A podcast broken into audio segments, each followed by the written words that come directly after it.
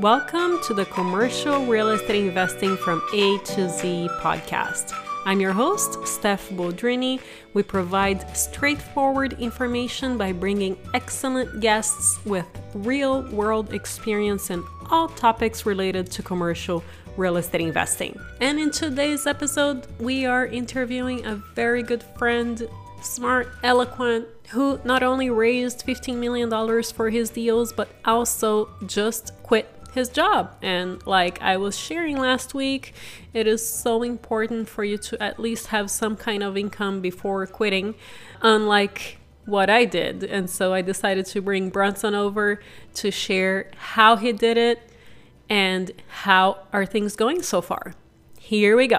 Bronson, thank you so much for joining us today. You were here before chatting with me about uh, my favorite thing in the world Landmark. And I'm so happy that you were able to come back and share a little bit about how you went from working full time to actually being able to quit and working in your own investments and properties. So, first, why don't you start by sharing a little bit about you? Awesome, Stephanie. Well, so good to be back. I know we've been friends for a few years, so it's great to see you again and just uh, really appreciate what you're doing with your audience and how you've kind of done a similar thing. You've been able to leave your your job and just go for it. So I really admire that. Um, yeah. So my uh, kind of, I guess the, the highlight is I was able to leave my great corporate job. I was in medical sales for uh, about 10 years and working with surgeons and really, you know, cardiologists and different people in surgery for heart surgery. And uh, did that for, you know, about 10 years in different, different types of uh, settings, but all in the medical field. And I just really started to realize that my you know job even though it was a great job i was making over 200k a year um, i got to where i was working like 30 hours a week or less but it really wasn't financial freedom because i had to go to work i was kind of chained to these you know positions and their procedures and things and i just really wanted to have more control over my time so what i did is i started to kind of try to pursue ways to, to do that and I, I started with single family like a lot of people and I ended up with a small single family portfolio of four houses. Um, I have uh, a cousin who's a multifamily guy. Kind of uh, just we really hadn't talked in years, and so I said, "Here's my plan. I want to get 30 houses, and this were in these houses were in Cleveland mostly, and these you know low cost houses, and I, I'm gonna you know get 30 houses and retire with passive income." And he's like, you know, that that sounds like a lot of work. Why don't you do multifamily? So I was like, well, I'd love to, but I don't have the money. And he said, well, you can raise the money. So that led me really on a journey to read a bunch of books and eventually start a meetup in Southern California. Uh, just you know, get involved as much as I could over the next couple years. I raised $15 million and ended up uh, just recently this last year, uh, leaving my great corporate job, leaving the golden handcuffs behind. And uh, I've really been happy uh, that I did. I actually had a moment I was sitting right at this uh, where I'm sitting right now. And I was thinking of the month end, quarter end sales hustle. I know you're a sales person as well. Think about yeah. every, every, you know, you do a great job and every month, every quarter, like great job, slap on the back, you know, go do it next quarter. And I was just thinking of this yeah. big rush at the end of the quarter. And what came out of my mouth was, thank God I'm not doing that job anymore. And it was just like such a great, like, you know, months later to have this, you know, this thing that, oh, yeah, I'm actually doing the right thing. So that was really great. yeah the, the the the pressure it goes back to zero every quarter no matter how amazing you are. Yeah exactly. Yeah it's, it's, there's never enough. And that's the difference between you know being on a place where you actually you know own assets or you or you get a, a part of equity in a deal versus you're just transactional. So if you're a real estate agent you're a broker you're you're doing you know some sort of job even in sales or you're a physician or whatever it's a time for money trade. You're continually having to give up time to make money versus when you get equity or you get some value you can exponentially grow your net worth. And i've watched that. Basically my net worth has grown 15x over the last four years which has been really fun to watch that's phenomenal. Uh, last week, I was sharing about how I did not do the right thing by quitting before at least being able to cover my expenses. I had zero properties when I quit, but you did the right thing and you had income before quitting. Can you share your journey exactly how it went so people that want to get to where you are can have an idea of where they can get started? Yeah, I think it's it's really interesting. I admire you as well, Stephanie, because like, like a lot of people are like, I'm doing this. This is my new direction.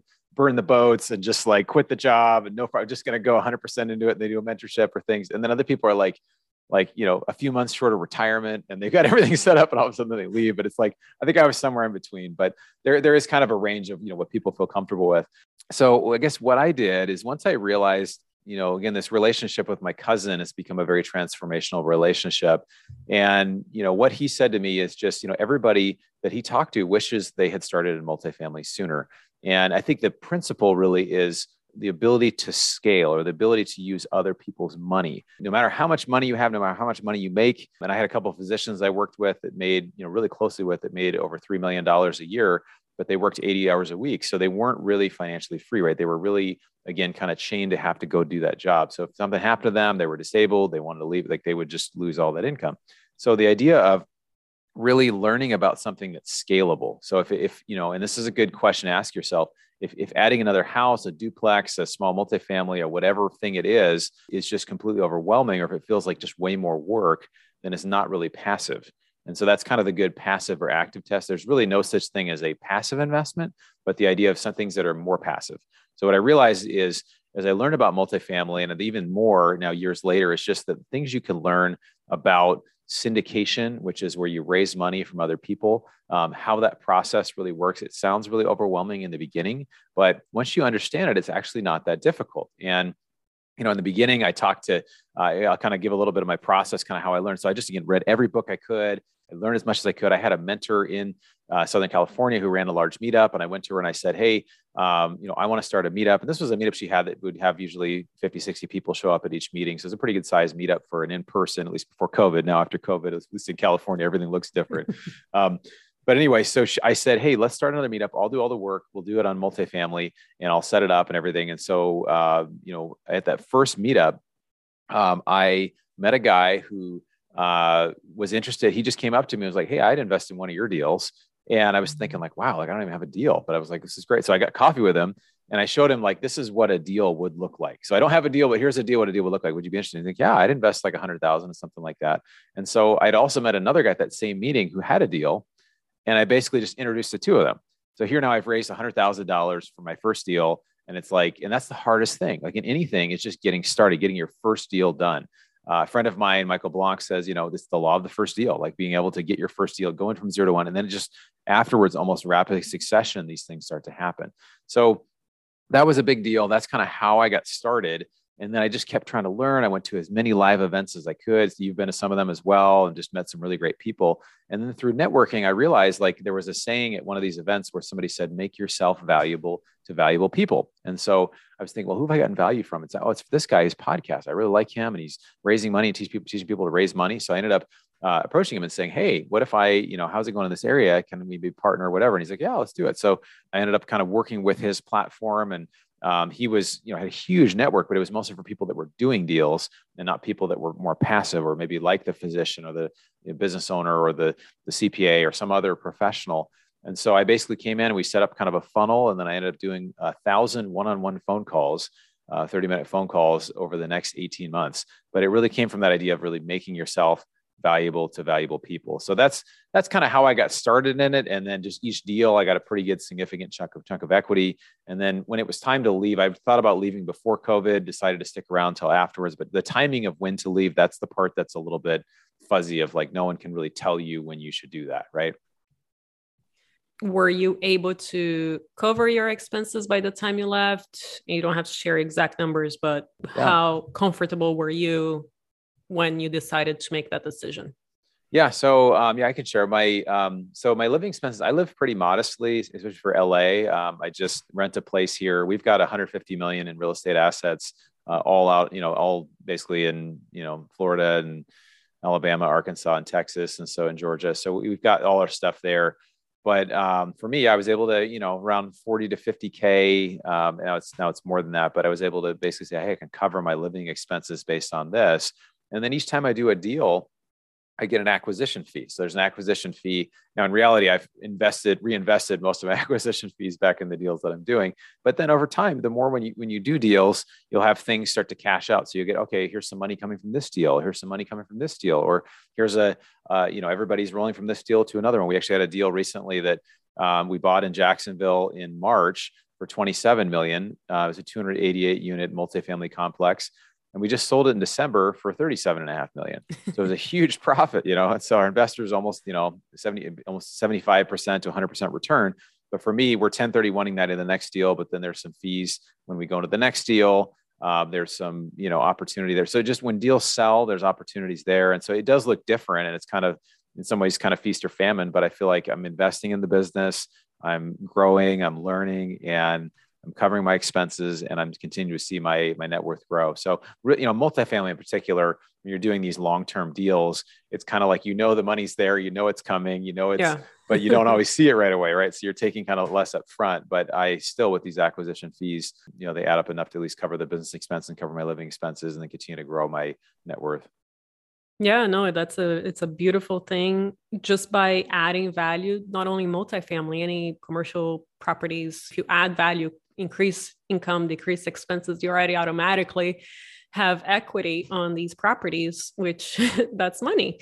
You can yeah. cash that out and buy more properties and grow that way. So mm-hmm. while you may not have that actual income coming in, that is part of your net worth, which with real estate tax incentives, it's a lot better in many ways.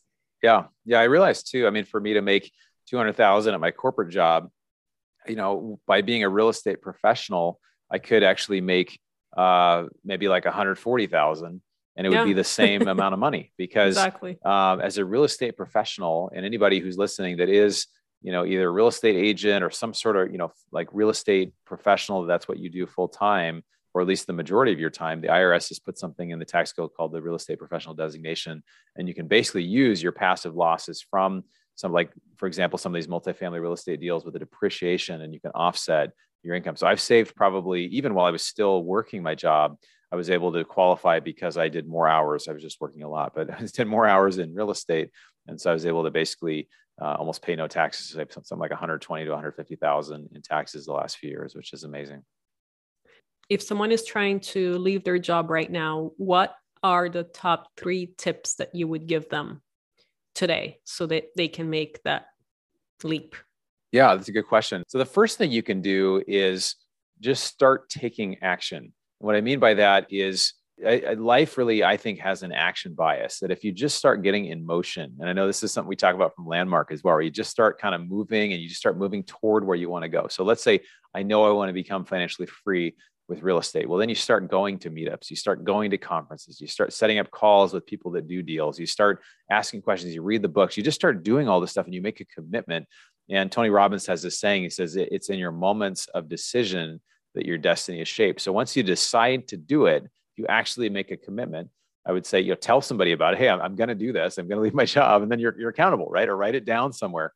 And so I think the first thing is just really to start to, to get in motion and then you know like i said as you you know the, the, there's really two things i think that help people to grow in real estate or in life and the first thing is networking. So obviously at great events like i mentioned you know there's meetups there's national conferences there's all types of things you can do to meet people that are doing things that you're going to learn from just by being in the room with people. And also, you're going to find out that they have things that they need. So you're like, well, I don't know anything about real estate, but maybe you know about sales, or maybe you know about, you know, you're an engineer and you have a mind that you can really understand numbers. And maybe you can be somebody who finds deals. So there's just different ways to look at it. But when you get in the room with people, you never know what sort of value you're going to be able to bring or what sort of value they're going to bring to you. So that's networking. The other one is education. So like I mentioned books, I mentioned conferences, there's ways that you can learn.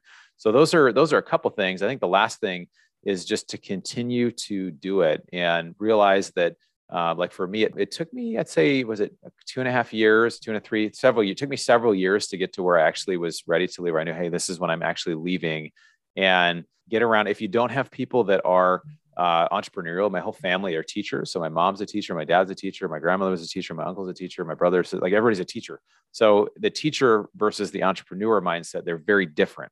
And so one thing that really helped me actually leave my job was to be in a group called Entrepreneurs Organization, where I have a group of they actually call it a forum as well, similar to Landmark, where you have small group of people, you meet once a month for four hours and talk about your business, and they're all entrepreneurs. So they were all, you know, every single one of them without exception was like, once they heard about my business and I was, I'm thinking about leaving, they were like, you should leave your job pretty much as soon as possible. They're like, you know, it, it, it could fail, it could not work, but you could always go back to medical device. You could always go yeah. back to sales. And I was like, oh, wow, that's really cool. So, but my family was all like, oh, why would you ever leave your great job? Like, oh my gosh, they just, are you crazy? yeah. You know, like, so I think it's, it really depends who you talk to. So you got to get around people, comes back to the networking piece. You got to get around people that are really at the next level that are going to help you get there as well. That's very, very wise advice. Thank you so much. Is there anything else that you think is important for our audience to know that we haven't covered? Um, yeah, so I, I, think the more these days, you know, we were talking a little bit before the the call started. Just it's so important that people pay attention to what's happening in the world. The world is changing, and it's really important. There's a huge transfer of world wealth that is happening.